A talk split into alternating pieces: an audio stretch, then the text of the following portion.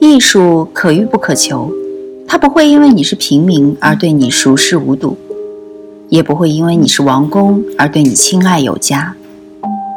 与同听艺术，带你感受艺术的奥秘和热情的世界。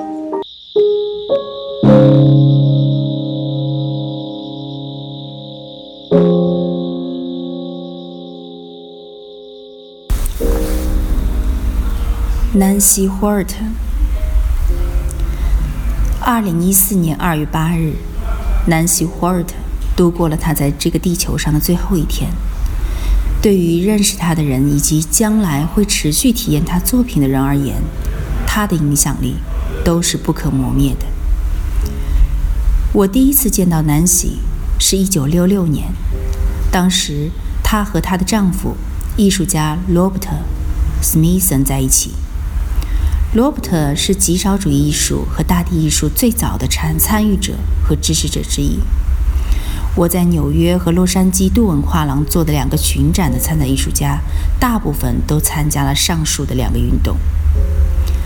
当时，Nancy 对他自己的作品谈得很少，而史密森的艺术正在受到各方面的关注。直到后来。我才意识到，南希实际上堪称这些运动的先驱，并且他一直在积极地创作诗歌、拍摄影像和照片。一九六七年，我们三个人一起去了一趟中大西洋地区，从新泽西州到弗吉尼亚州，为接下来的大地艺术作品物色场地。在南希这位勇敢无畏的驾驶员。和研究者带领下，我们穿过了新泽西州松林泥炭地深处的小红梅池塘和小型机场。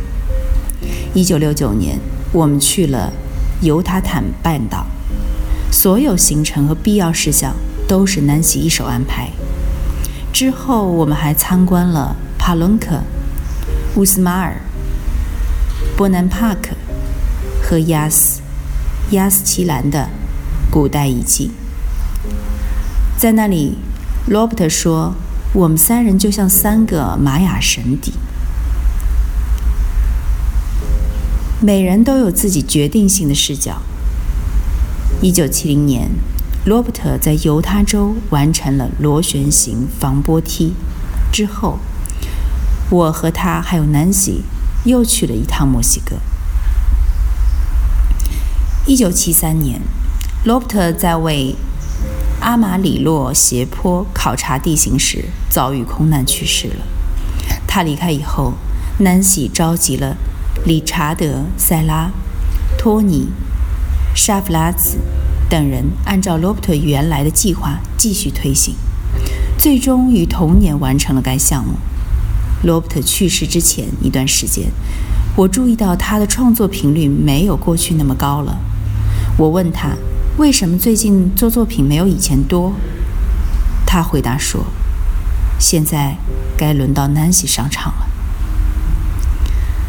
罗伯特去世以后，南希继续创作了若干重要作品，包括《太阳隧道》《暗星园》《米苏拉牧场定位器》《被包围的誓言》《巨蛇之手》。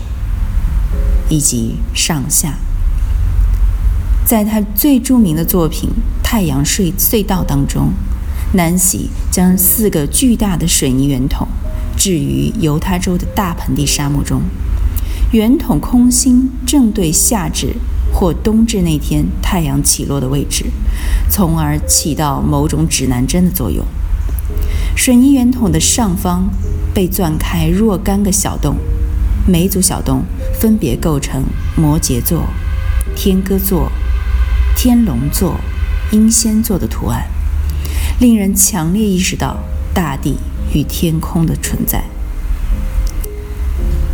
南希的头脑聪明，思维活跃，他有很多富有创造力的想法和观点，但在实施的过程中又总是一丝不苟，精益求精。直到他去世前，他还在医院里不知疲倦地完成影片，阿马里洛斜坡制作记的间接工作。在他的生命即将走到尽头的那段时间，我曾得到机会去拜访过南希。当时他的白血病情况严重，并且急剧恶化，但他不仅没有放弃与病魔斗争，而且表现得相当平静和体贴，充分显示了他长期以来作为一个佛教徒和教师所拥有的力量。在他生命的最后四个月。南希一直保持了他的体贴与善良。最后，他要求朋友们不要再到医院探望或者打电话给他。他选择了朝向自身内部。和其他很多人一样，我为今后无法再看到南希的身影而感到万分遗憾。但事实可以证明，他的一生是非常完整的。他的艺术。为我们提供了跟大地和宇宙互动的体验。我相信，他的内心之旅，也让他的生命完成了圆满的循环。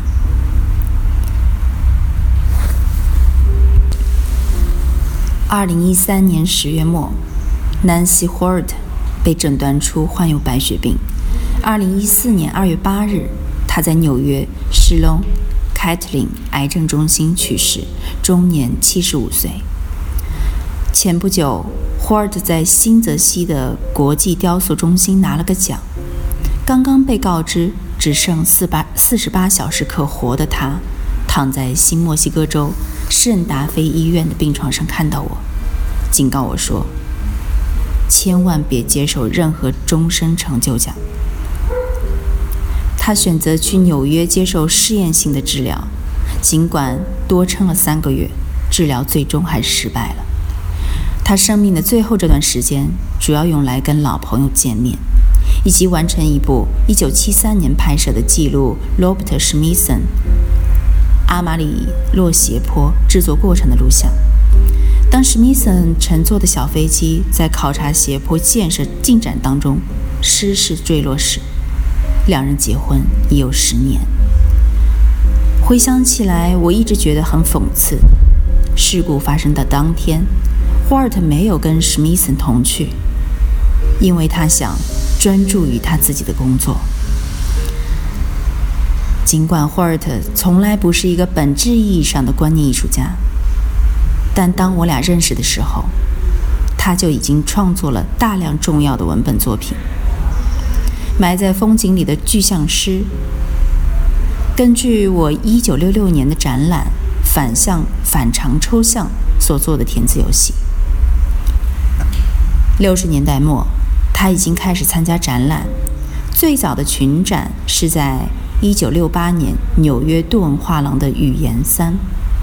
他也做摄影、艺术家图书，还完成了几部著名的影片和录像作品。虽然霍尔特参加的展览无数，但一直没有一本关于他作品的完整专著。直到2011年，艺术学家、艺术史学家阿丽娜·威廉姆斯说服了艺术家和他一起完成一个个展和相关画册，名字都叫做《视线》。史密森去世以后。霍尔特开始进入大地艺术、公共艺术领域。新泽西州作为两人的老家，在他心目当中具有一位一种特殊的地位。但是，1968年的第一次西部之旅让霍尔特一下子就有了回到家的感觉。1973年到1976年，霍尔特在犹他州鬼镇卢辛。附近买下几百英亩的地和一个沙石坑，开始创作他最有名的作品《太阳隧道》。该作品由一根摆成十字形状的水泥管水泥圆筒组成，圆筒的中心分别对准夏至、冬至、太阳起落的位置。太阳隧道体量巨大，带有强烈的纪念碑性质。此类创作在当时的女性艺术家里实属罕见。和她1974年的作品巨蛇之手一样，这件作品代表了霍尔特长久以来对连接天空和大地、对时间、视野以及认知的持续兴趣。他1972年以来的定位器作品是一系列 T 字形的管道，观众可以通过管道定位那些明显大到不可能被看全的自然或城市风景，以此暗示眼睛是身体里的。一道孔洞，使身体与外部环境互相连接。霍尔特所有的公共艺术作品都是观看的工具，观众的目光不是停留在其上，而是透过它们去发现其他领域。管道，从风景中的短管，到巨大的水泥管，再到闪闪发光的银色网络，是霍尔特选定的载体。我称之为隧道视野。太阳隧道和史密森的螺旋防波堤距离如此之近，意味着两件作品常常被视为一体，互为补充，就像他们的两位创作者一样。当我和南希一块儿去看这两件作品时，我们将首发站选在了土地使用阐释中心的犹他州温多福基地。这三个地点。充分体现了早期大地艺术以及其后继创作的特点。从浪漫派殖民主义到更平实的对土地日常使用的拍摄记录，霍尔特作品所针对的常常是具体的地点，而不单纯是具体的场所。1986年，在阿拉斯加完成的《管道》，少见的带有浓厚的政治评论色彩，而1991年。在马赛诸塞州达特茅斯的作品《卷丝机》，则融合了地方史、家族史和产业史。在公共艺术领域，如此连贯又多样的作品群实在少见。一九九五年，霍尔特搬到了新墨西哥州的小村子加里斯特奥，我也刚刚在那儿落户。加上另外两个步入晚年的纽约客，我们自称为加里斯特奥女孩。我和南希一块儿探索我们的新环境，度过了一段相当愉快的时光。